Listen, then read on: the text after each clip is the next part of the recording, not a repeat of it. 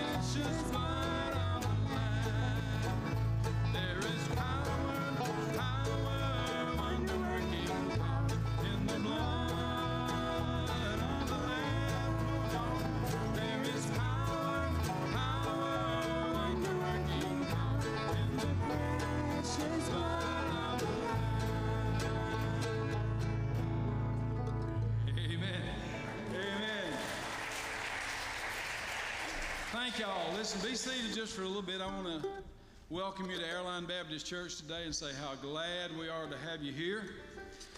And uh, just on another note, just glad to have uh, Brother Kerry Warbington with us this morning, playing banjo. Thank you, Kerry, for being with us. That's uh, I've always wanted to do that. That's uh, that's good. We can we can praise God with all different kinds of music. Amen. Amen. Sounds good this morning. Thank y'all for being here. If this is your first time ever being with us, I don't know if I see. Well, we got a few first time guests, I think. Take a few moments, if you would, and fill out that Connect card. Just not going to harass you or go knocking on your door or anything. We just want a record of you being here with us and just let you know if you need anything. You can contact us and let us know. Love to pray for you about something or or just just love on you a little bit if you'll let us. So fill one of those out, put it in the offering plate when it comes around in just a little while. Okay? Y'all good? Amen. Um, if our ushers, I think they're in place this morning, we're going to take up an offering uh, as we continue on with worship here in a little bit. But again, just to say thank you so much for being here. Our pastor is uh, is out of town. I think. Well, they're coming back in today or tomorrow. Tomorrow. So uh, pray for them as they're traveling, and uh, just look forward to them getting back with us and and uh, being here all this week to uh, lead us. So thank you uh, again for being here. Let's pray together, and then we'll continue on with the service. Okay? All right, God, thank you so much, God, for this wonderful day, for this time to be together, to worship you and to praise you with song. And Lord, to lift you up as uh, Brother Clint comes in just a little while and, and preaches to us, Lord, I pray you'd empower him. Give him, God, the, the words to speak that we need to hear. God, just, just use him this morning to enrich our hearts, to build us up, Lord, that we might build you up and lift you up in our lives and everything that we do. God, you, you have your will and your way. And we pray a, a special blessing on this offering this morning. God, I pray that you would you'd use, continue to use this church, Father. Coming up on 150 years since you've encouraged and placed on someone's heart to start a church on this on this little road. So, God, we just pray you continue to, to bless and to use us and equip us to do those things that you've called us to do, placed us here to do. And that's just to share the good news and the gospel with everyone that we come in contact with. So, God, use us and keep us faithful and mindful of you in all that we do. Thank you again for this wonderful day. Now, bless us as we stand and sing your praises in Jesus' name. Amen.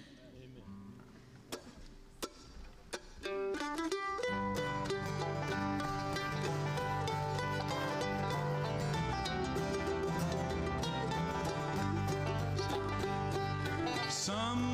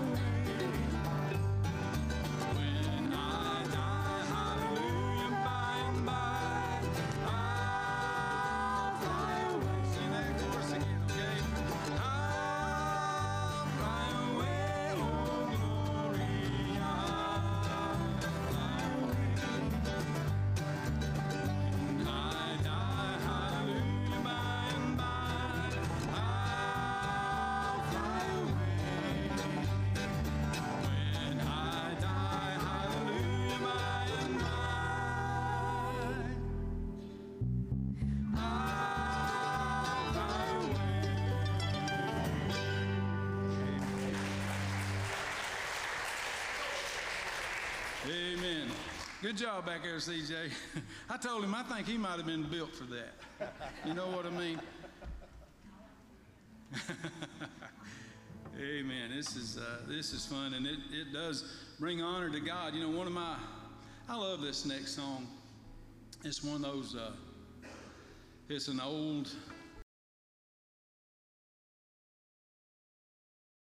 A whole lot, and it comes right straight out of Matthew.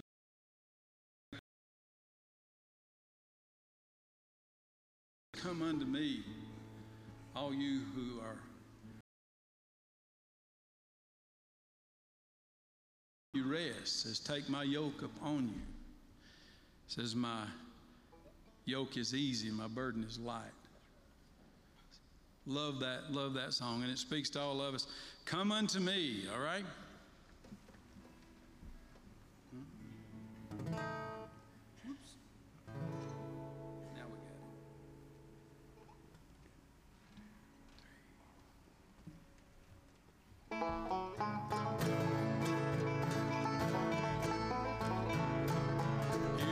blessed Savior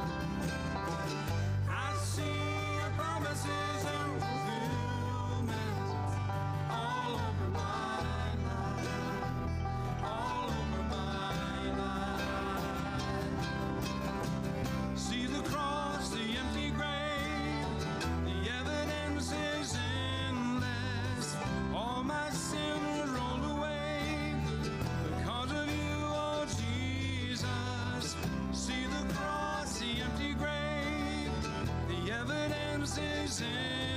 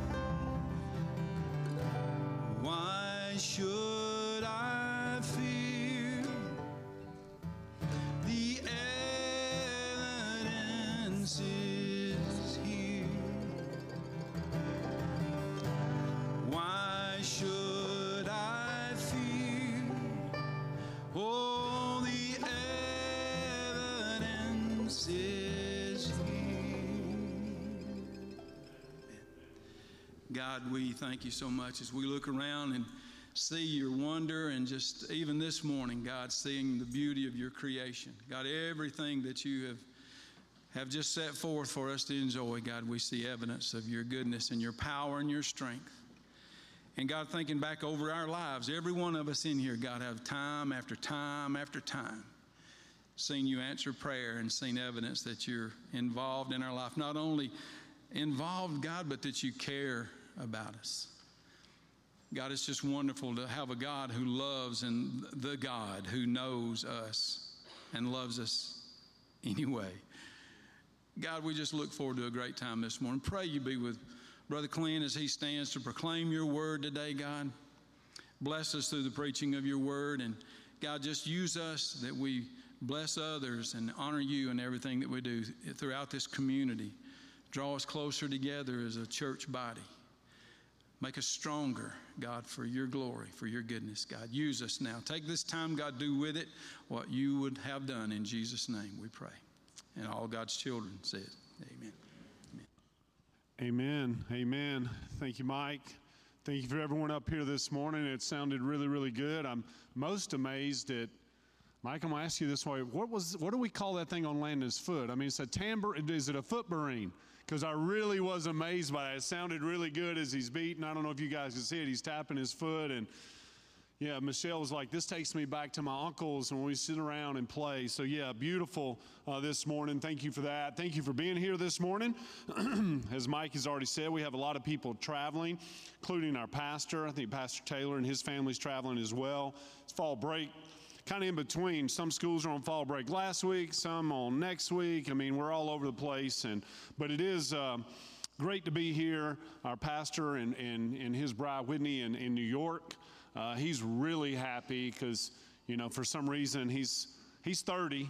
I can talk about him like this, but he's living in his glory days, still going to these football games and, you know, wearing his big T, Troy. But Troy did beat Army yesterday. It's the reason they went to New York. And uh, so I know he's very excited about that. And hopefully he's watching wherever he is. I know there's internet all over New York. And, and he can chuckle that he's still living in his glory days. I understand that. I'm 50 and I still try to do that sometimes, Miss Beth, but the older I get, it just really doesn't matter anymore, right? Uh, so glad to be as we're going to continue in the book of James. Our pastor has uh, been led to, to carry us through that book and um, going verse by verse and tremendous scripture. I mean, the book of James is, is really beautiful. We're going to be in James chapter 3. And Lord willing, we will close out that chapter today, these last several verses that cover uh, James uh, 3, verses 13 through 18. And uh, if you have your Bible, I don't know that they're going to be on the behind us, but please turn in your Bible, and I'm going to ask you, if you will, um, if we could all stand. I know we just sat down, but I'm going to stand you right back up just for a few minutes, a few, uh, few seconds as we read uh, these uh, few verses. So we're going to be in James, again, chapter 3, verses 13, 13 through 18. And the Bible says, Who is wise and understanding among you? By his good conduct, let him show his works in the meekness of wisdom. But if you have bitter jealousy and selfish ambition in your hearts, do not boast and be false to the truth. This is not the wisdom that comes from above, but is earthly, unspiritual, demonic. For where jealousy and selfish ambition exist, there will be disorder in every vile practice. But the wisdom from above is first pure, then peaceable, gentle, open to reason, full of mercy and good fruits, impartial and sincere and a harvest of righteousness is sown in peace by those who make peace. Lord, we thank you for these beautiful verses. What a challenge has been to me over the last couple of weeks, really just looking at this text over and over and over. God, and how I, I believe, I hope, I hope it's evident, even as we talk today, how it is impressed upon me the importance for the wisdom from above and what that looks like. So, God, help us as we talk for just a few moments about uh, this text. Lord, may it uh, pierce the hearts as only your word can this morning. That as we all look for wisdom, let us look for the wisdom that comes from above. And God, it will be evident in how we walk and how we live these lives as followers of Christ. God, we thank you and we love you in Jesus' name. Amen. You may be seated. So, again, thank you for, for being with us this morning. Uh, we, we love this book of James. James is really the, the epistle of applied Christianity, if you will. Um, I like to think of as Christianity in shoe leather. It's, it's Christianity 101. It, uh, uh, the, the theme of James is of faith that works. You know, and, and, and I love that is, is practical application because if we have a genuine faith, if we have an authentic faith, a real faith, then our faith is going to manifest itself in our works. I mean, it's that simple. Now, James says here that, that if we have wisdom, it's going to show itself by the way that we live. Period. And I put like three periods right there in my notes. Period. If we have wisdom, it's going to show itself by the way that we live.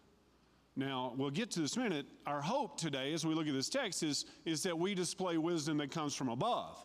But James is going to give us two types of wisdoms to, wisdom today. And, and, and all that we cover today, I believe, and you, some of you here, uh, this is the first time you've probably ever heard me preach, I'm, I'm Clint, one of the pastors. I've been coming here since CJ was the one on bass who was built for this. As Mike said, he's built for bass. I like that's good. We'll use that. Uh, but again, I've been here for a long time, and, and if you've heard me, if you've been around me, and, and, I, and I struggle with this, I'll just be honest with you, I like to talk about relationships.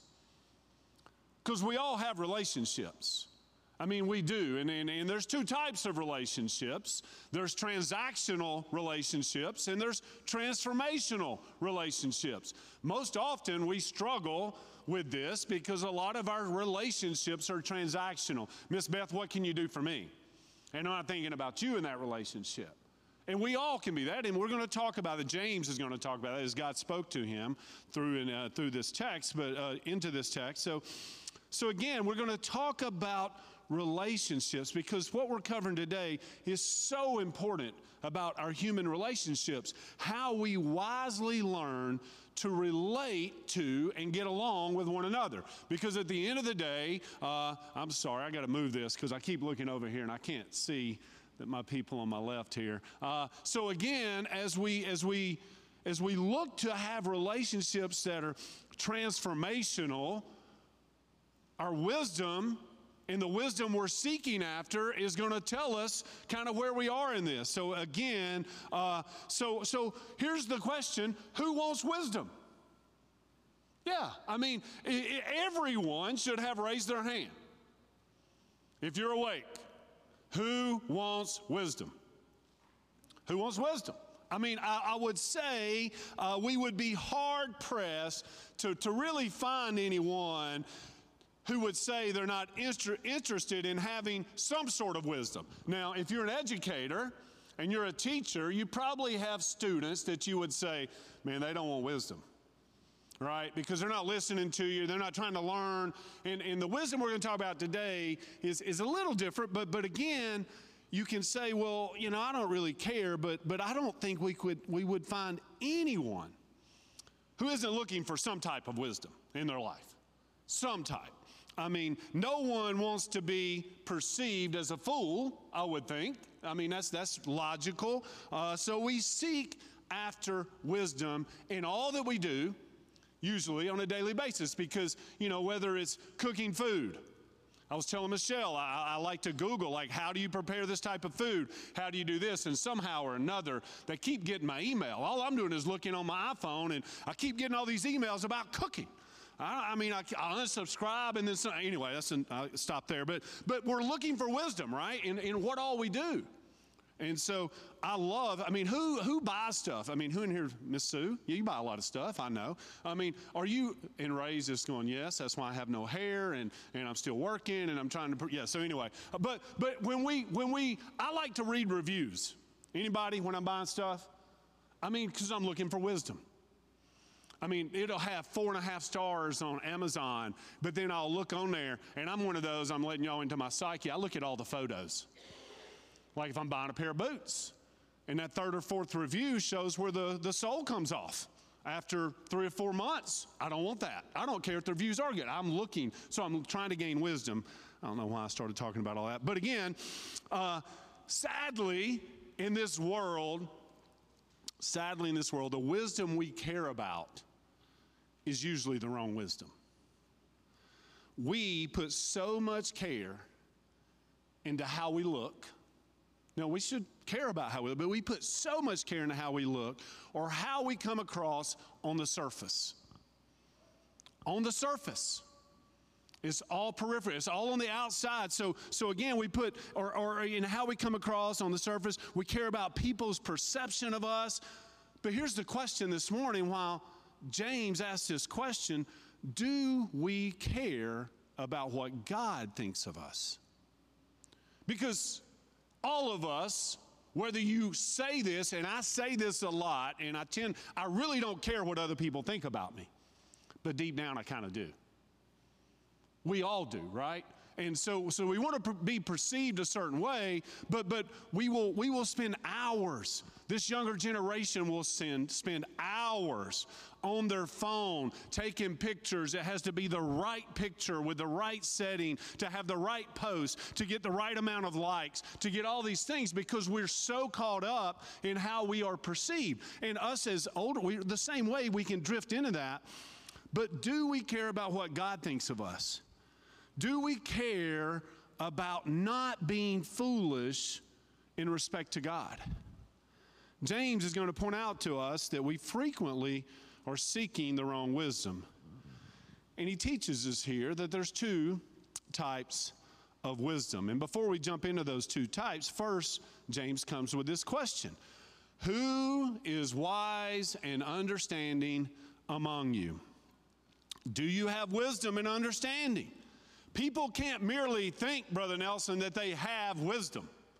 You can't just say, well, yeah, I got wisdom. Uh, wisdom must be shown in action. Again, we said James is our faith put to work. That's what his, the book is really about. So the evidence of humble, meek wisdom is shown in good conduct to state the point more sharply, we, we, we, we prove which wisdom we have or which wisdom we're seeking by our actions. James is asking us to evaluate who not only knows what is right, but also can perceive what is right. Because good conduct is, is inevitable, inevitably the, the outgrowth, the, the, the appearance of true wisdom. Wisdom is revealed by the way we live our life. So not only are we to have good conduct, but we are to practice this good conduct in meekness. Now, this is where it gets tough. This is where it really begins to get tough because meekness, uh, the Greek word is prautes, is, is a, it's a fairly complicated and, and really has a lot of different uh, facets to it. And it's difficult really to just put one word on what is being said here. Uh, the Greek, one Greek commentary I was reading says of this word, it says, the quality of not being overly impressed by a sense of one's self importance. Let me read that again, because this is, this is good. The quality of not being overly impressed by a sense of one's self importance. Can I give you redneck terms? It's not about you. But so often we make it just about us. How am I perceived? How am I thought of? So, James, he comes right at us. Some translations use the word humility to explain this concept. However, I believe humility is not uh, all of what is being described here. Again, man, I dove off in some stuff this week. In classical Greek, the word was used of people who were gracious and mild. Okay. Further, when this word was used of things, it meant gentle. It was used of a gentle voice. Me and Scott was talking about this earlier. I don't have a gentle voice. I really don't need a microphone, but I, but but a gentle voice. Uh, you know, it's it's it's it's. Um, used of a, a, gentle animal. Some translations use the word gentleness. The word was even used of a horse that had been broken a wild stallion who or mustang who had been broken. So the Greek said that the word meant literally power under control. That's tough now. I, I, don't like to be, who likes being under control? I struggle with that. No, I like to be in control, Charlie. I mean, that's, I do. And I struggle with this. So, again, such a good text. Um, this, this so we need to to really bind all of this that I've just said together because I know I'm talking a lot but but but when we think of meekness and it's probably why some translations simply just use the word meekness it carries the idea of humility gentleness and mildness but not because of weakness. Hear me out here the idea of humility, gentleness, and mildness, but not because of weakness. Rather, power and strength exist, but it has to be placed under the control, the lordship of God. Humility, gentleness, and mildness comes from the fact that this power has been put under control. Think of a, a we mentioned a horse, a great racehorse. There's no way.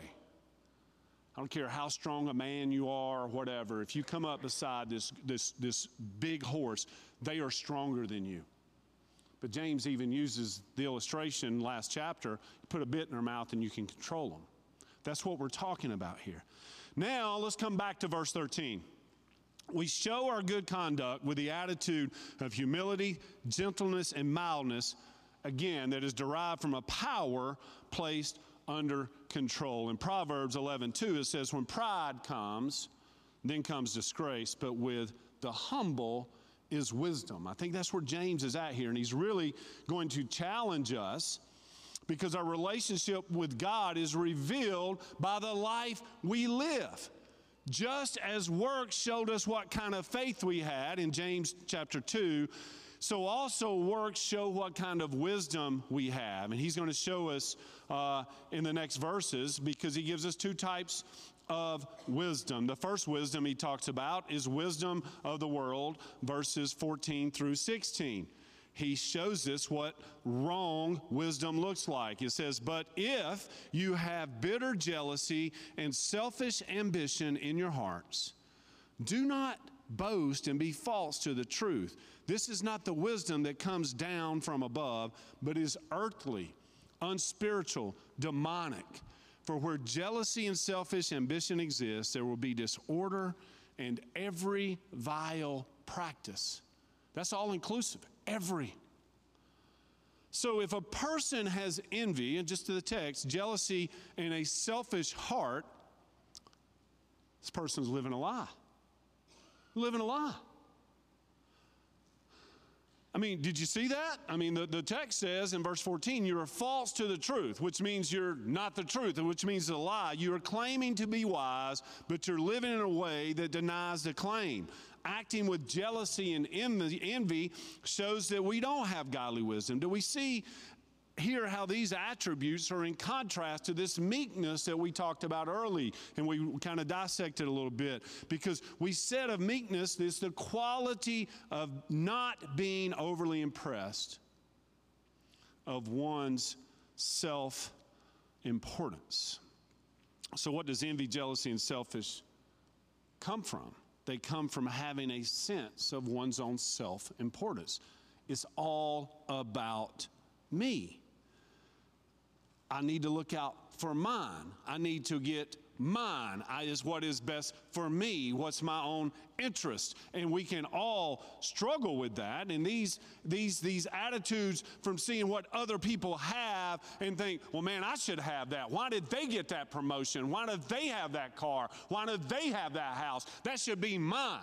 and, and we can all be guilty of that. But, but again, worldly wisdom says, I'll take care of myself. Worldly wisdom says, I deserve this. I demand that. I demand respect. I deserve attention. This is how the world teaches us to think and act. But James is condemning that, which is so good. Uh, you know, I was, I was raised by, by a man who, who if nothing else, was the hardest working man I've ever known. I, I can't. I, am trying to share this with CJ, who's, uh, who's a 16 year old young man coming into manhood. And we were talking the other day, and I said, Look, I, I don't know. Uh, what all I'm going to leave you, what all I'm going to impress upon you in life. I'm 50, you're 16, your grandfather is no longer with us, my grandfather is no longer with us. But what I can tell you about those two men, they couldn't nobody outwork them. So I want to be that same way. I don't want anybody to outwork me. Now that, that can get myself in trouble sometimes because I'm going against what I said earlier.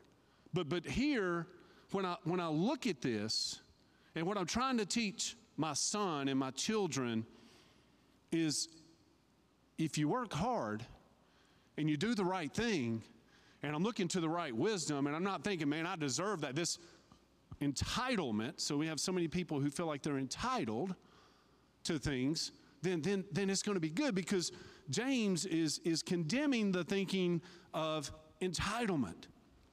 He says that this wisdom is not from above, but is earthly, unspiritual, and demonic. When we act like this, we're acting like people of the world and not of Jesus, because if we call ourselves Christians, And Paul is, I mean, uh, James is in this book is Christianity 101, followers of Christ, because if we do that, we need to think as Christ does, not the ungodly way, because we limit our vision and thoughts to the things of the earth, and we're ignoring the riches of heaven.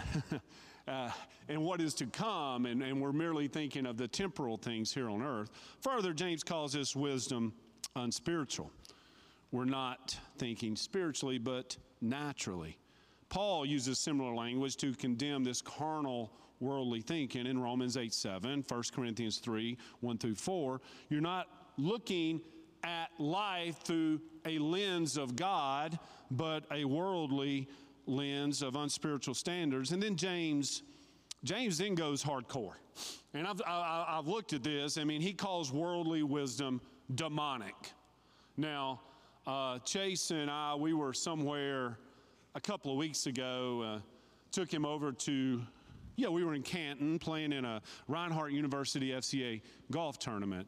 And there was a big subdivision, um, Bridge Mill, I think it was, really nice houses. But this one house, had a lot of Halloween stuff out. And Chase's like, man, that's demonic. Uh, I'm like, well, that's kind of a strong word. He said, yeah, Michelle would like that. She likes Halloween stuff. So anyway, it was kind of funny, but it's not because you think demonic is a strong word. And I think we take it too lightly. And James is saying here that, that if this worldly wisdom is demonic, what a statement. You think that you're of God when you act like this? No, you're not of God. You are demonic. You are of the devil, not God. Stop fooling yourself. Stop lying to yourself. Are we getting to this point here that this important point that James is, is teaching? Godly wisdom is not the wisdom the world generally teaches. Godly wisdom is nothing like that that comes from the earth. James continues here in verse 16 and he describes the results of this worldly wisdom. Because when we have jealousy, envy, and selfish ambition, he says there will be disorder in every vile practice. I'm not going to go too far into this, but has anybody looked around the world today and what's going on? I mean, I'm, I'm, not getting political. I'm not doing any of that. But, but some of the things that are happen, happening right now in the world around us in which we live is really lining up with, with the end times. And, and I'm not a prophet. I'm not doing any of that because my Bible says no one knows when the Lord is coming, only Him. And I'm not saying that. But I am saying that if you look around this world, how we have turned our face on a God of, of love and, and sovereignty and righteousness, and we've looked to our own self, the Bible says there will be disorder in every vile practice. And we're seeing this, we're seeing the truth of this teaching right now.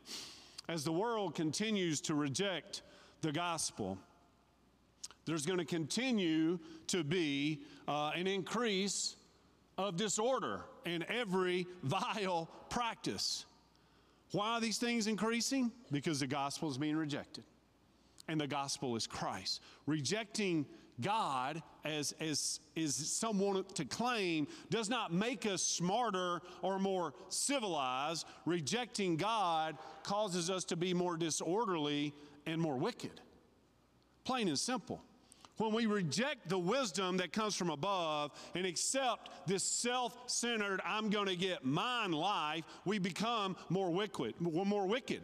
Our families, man, our families become more disorderly and broken. Relationships are damaged. Our society and relationships simply become more destructive as we focus on ourselves and we stop focusing on God. We're making a mess of our lives and we're making a mess of this world around us. The longer we remain in this selfish, I'm going to get mine, driven wisdom that is not from above. That's where we are. But thankfully, as James paints this picture that we're seeing lived out, that we all can struggle with because Christ himself said, the flesh is weak, but the spirit is ready. And we're in this flesh, and thankfully we get verses 17 and 18 before we close out this chapter, because James is going to describe for us these, these various characteristics or qualities that, that will test us to see if we have wisdom from above. Verse 17. But the wisdom from above is first pure, then peaceable, gentle, open to reason, full of mercy and good fruits, impartial and sincere. Man, I read that, and obviously I've read this text before, but reading that, long look in the mirror, I think there's no mistake when James says in chapter 1, verses 22 and 23, 24, that we need to look into the Word because what is it? It's a mirror. So as I'm reading this text, this verse, man, the mirror, I don't like what I see. Brother Fred, sometimes when I look in the mirror, especially when I look at these words, and and, and James just hits right to it because the first, first characteristic above all else is purity.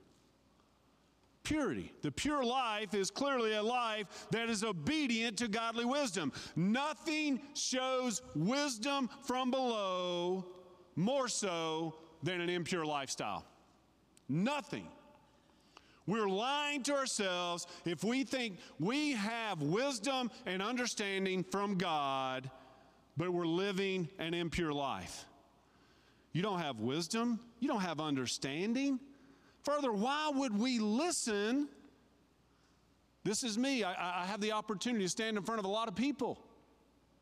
So, this has been the challenge. Where, where am I thinking? Where are my thoughts? Where are my words? What are my actions? What are my habits? My character? What does it look like? Because as I, as I wrote this and, and I'm thinking, we're, we're making, I mean, how or why would we listen to the wisdom of people who are living impure lives? Why would we? How foolish to listen to their instructions Pure living shows godly and spiritual wisdom. And verse 17 is, is, is a verse that I really hung on a good bit um, this week, especially.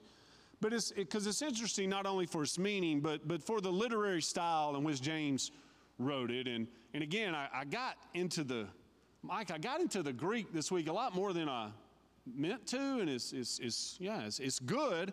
I really don't know what I'm doing sometimes in that, but I, I got into it and because much of this verse in, in the Greek is, is, is really an alliteration and a rhyme when James wrote it. I mean, it, it's really good, but, but these things are lost, of course, when it gets translated. Uh, to English in the ESV, as we as we read, this wisdom of above, it, it reads peaceful, peaceable, gentle, open to reasons. There these three things are, are characteristics or qualities that describe a wise person's disposition. If we truly have wisdom, the wisdom that comes from above, the wisdom that is not destructive and unspiritual, then we will be peaceable. We will be gentle. And we will be open to reason.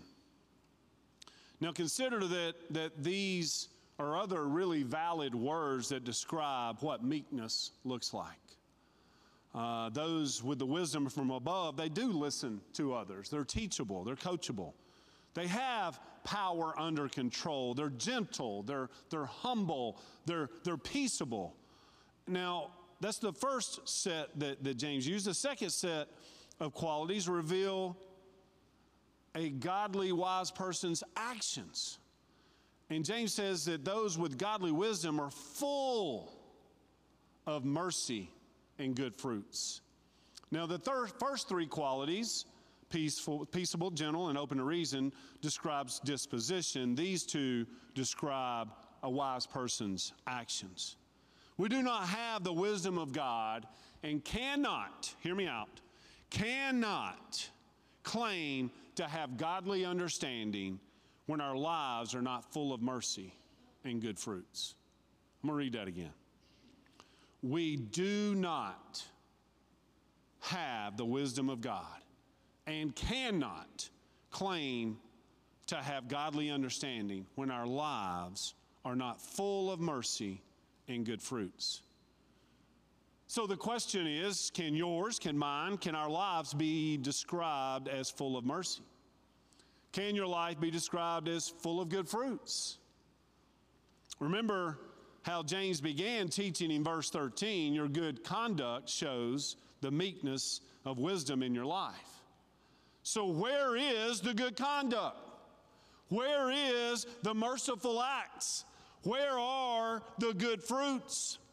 We must think about being full of mercy and good works or good fruits today, should we? Yes. When we rise tomorrow morning, is that what we're going to be thinking? It's easy to think it on Sunday. We're around our brothers and sisters who, you know, trying to do the same thing. But what about when you show up, on that job site tomorrow morning? Or when you wake up tomorrow morning and hopefully spend some time with the Lord, couple of minutes, 20 minutes, an hour, whatever God leads you to do. But as you open His Word, Brother Doyle, tomorrow morning, are we thinking, man, how can I show mercy today? How can I be full of some merciful acts? How can I be full of, of good fruit? I, I mean, I think that's a challenge for us because um, when, we, when we do that, we will show that God's wisdom is at work in our lives. Now, Paul gave us the three to start with peaceable, gentle, and open to reason. Then we just talked about full of mercy and good fruits. And the final thing that he gives us at the end of verse 17, and I love this, is impartial and sincere. These final two words um, describe the steady constancy of the one who has godly wisdom. Now, the New American Standard Bible reads, and I love this, Mike, it says, unwavering and without hypocrisy. So it takes impartial and sincere and says unwavering and without hypocrisy. And I like to think that, that this reading, this translation, matches, I think, the idea the best. That's, that's my opinion. The Christian, the Christ follower, is not fake are wavering when they face challenges, and we're all going to face them. Christians or followers of Christ are sincere and true in their actions. This is in contrast to the double minded man that James spoke about in chapter 1, verse 8, who is unstable in all of his ways. The harvest, now this is, I love. This has really just been good for me. I'm glad Pastor Zach asked us to, to preach this particular text. Because the harvest of these qualities is righteousness sown in peace by those who make peace. Now, I need this. Uh, I think Michelle even told me yesterday, why are you so mean? If, if, you're so mean, you're, are you making peace? Beth's over here chuckling because, well, she understands. I've known her a long time. But yeah, but I mean, I, I just, you know, so, so you've got, by those who make peace. James stated in, in chapter 1, verse 20, the anger of man does not produce the righteousness of God. Now, and, and Pastor Zach noted that this meant our anger does not produce righteous living that God demands from his people. James points out here in, in chapter 3, verse 18, that when we have godly wisdom that is pure, peaceable, gentle, open to reason, full of mercy, good fruits, unwavering, and sincere, eight things there, then we are producing the righteous life that God demands as we sow or work in the peace that comes from above to those who are making peace. Now, I love this. And I just keep looking at it. Wow. I mean, you think, well, what is peace? Peace is righteousness. 2 Corinthians 5:21, a life verse, for he, God, made him Christ, who knew no sin, to become our sin, so that what? So that what? So that we can be found righteous in Him. Not in ourselves, but in Him.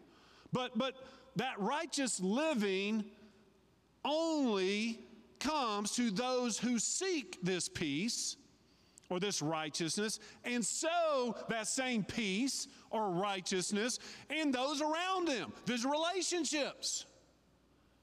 As we simply follow the one who makes all of this available, who makes all of this possible, the one who, who makes a way when there is no other way, the one who, who, who is the light of the world, the one who, who will go into the darkest darkest place and shine the brightest. This, this man named Jesus Christ, the brother of James who wrote this, the one who we're supposed to be following, the one who we're supposed to be clinging to, the one we're supposed to be looking to because he is above and he's here with us in his Holy Spirit. Are we clinging to that type of wisdom?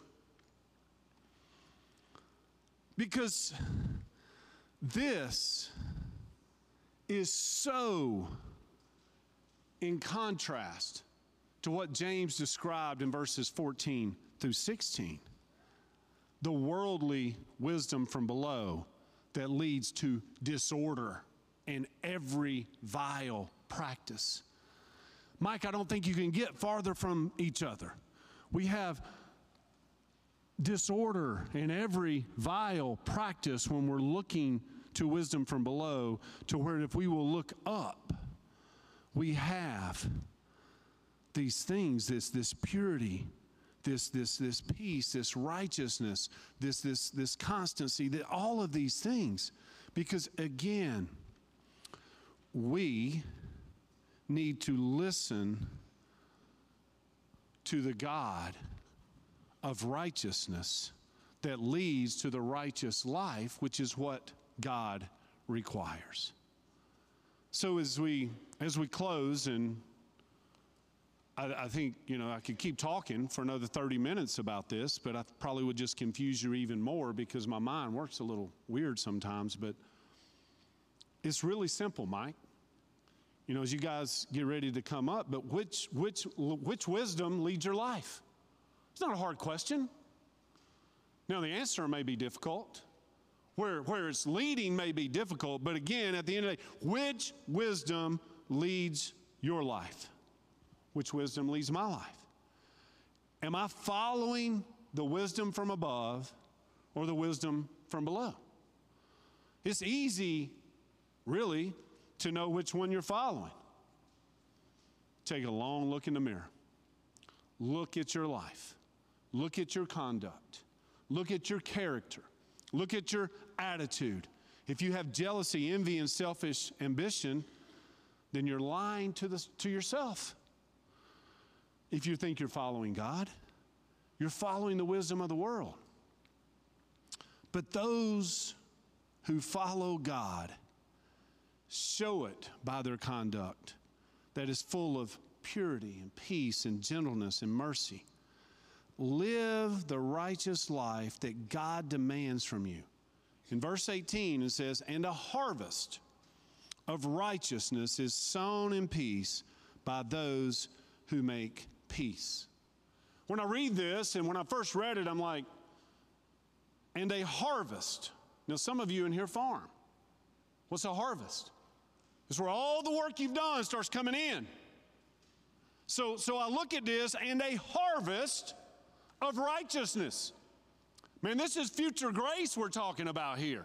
This is if we line up with the wisdom from above and we live this pure, peaceable, gentle, kind, unwavering, lifestyle, there's a harvest coming. And it's going to come as we, as we look ahead. It's a harvest of righteousness that must be sown by us as we look to God to equip us as we pursue a Christ driven, community focused lifestyle that is rooted only and solely in the wisdom from above. So as we as we close, simple questions. What wisdom are you chasing? What are you going after? Is it from how you feel about yourself, how you hope to be perceived by those people who really their relationship with you is purely transactional, probably on both ends.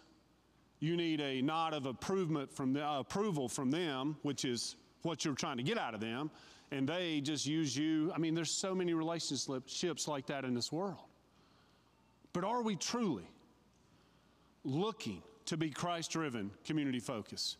having transformational relationships. You've heard me say it, we all have this small sphere of influence around us. Some of us is bigger than others, but what are you doing with it? Am I looking, I can ask, I can ask, am I looking for wisdom from above? Am I desiring to be pure? Am I desiring to be peaceable, to be gentle, to be kind, to be meek, to be unwavering, to be impartial, Am I doing that? Is that what I'm chasing after? Because I struggle in that. I do. But man, that's what I want. That's how I got on my face before God this morning saying, God, help me to be who you've called me to be. I want your wisdom. I want your touch. I want your hand upon me. I want the ministry that you've called me into, and He's called us all to ministry if you're a follower of Christ. It to be, as, as Richard Seago said, 15 years ago, 12 years ago on this stage, is my ministry is just simply the wake that is created as I follow Christ. And if I'm following Him, those things are going to be pure, peaceable, gentle, kind, power under control. Because we're all racehorses. Brother Dole, you're still a racehorse. Let Him control you with that bit and go do what He's called you to do. That's my prayer for this church. That's our pastor's prayer for this church. We're, we're positioned in a very unique place. I don't know if y'all drove around, but it's coming. The things we talked about 15 years ago coming to this community is coming. Just look around. It's coming. He's coming. Are we going to look to the wisdom from above to reach them? Let's don't be those old mean, hateful Christians look down their nose at everybody, think we got it figured out. Last time I checked, ain't none of us got it figured out. But man, we should be pursuing the one who does. And if you don't know him, man, you can know him today. I'm going to pray, and Mike's going to sing. I'll be standing down front if you need to pray. If someone else comes and you need someone to pray with you, I have Brother Nelson over here. He'll pray with you for sure. Let's pray. God, we love you. God, we thank you. Help us today to look at you, this wisdom from above. Let us chase after you. Let us stop chasing the things of the world that we're all can be guilty of and let us chase you. And the beauty of it is, if we pursue you, you're pursuing us. That's transformational relationships right there. That's this discipleship model that we're supposed to model to those around us. So, God, help us. And if there's one here this morning who, who doesn't know you, who doesn't understand what we're talking about, it's a little cloudy. Lord, I'd love to pray with them. God, as you work in their hearts, we have others who would pray with them down here. And we're not trying to talk anyone into anything. But God, we do love to put our arms around others and, and pray with them. So, God, we thank you. God, we love you. In Jesus' name, amen.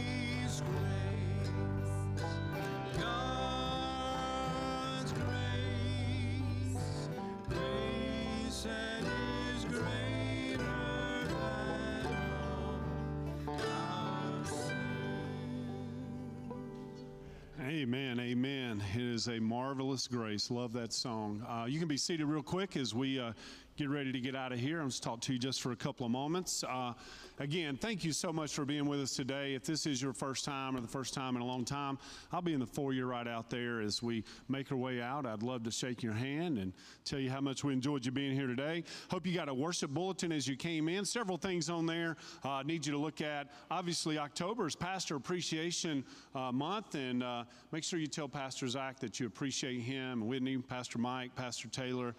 Mike and, I mean, Taylor and Zach, they're being appreciated. They're out of town on vacation. Must be nice. So, anyway, uh, another jab. I'm sorry. Gosh, I get in trouble. Peace, loving, kind, meekness. So, See, I told y'all I struggle. I do this. So, again, look at the worship bulletin. You're invited to the Fall Festival, October 29th. Uh, food, fun, fellowship.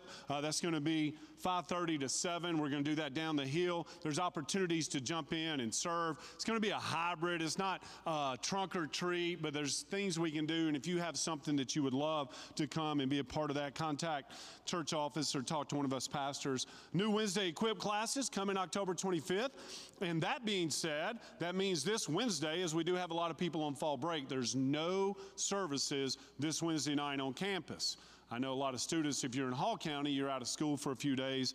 You teachers have got to work on Wednesday, but I don't know if they really call that work. Know, just sit around and go eat lunch, I think, something like that. So, again, I'm in trouble again. Here we go, Nelson. It doesn't take much, does it? Uh, so, uh, take a look at this. Obviously, Operation Christmas Child is on there because all those things are coming. Listen, we love you. We appreciate you. We really do. Excited to be in the Lord's house with you guys. I love this church. I love uh, this community in which we're in.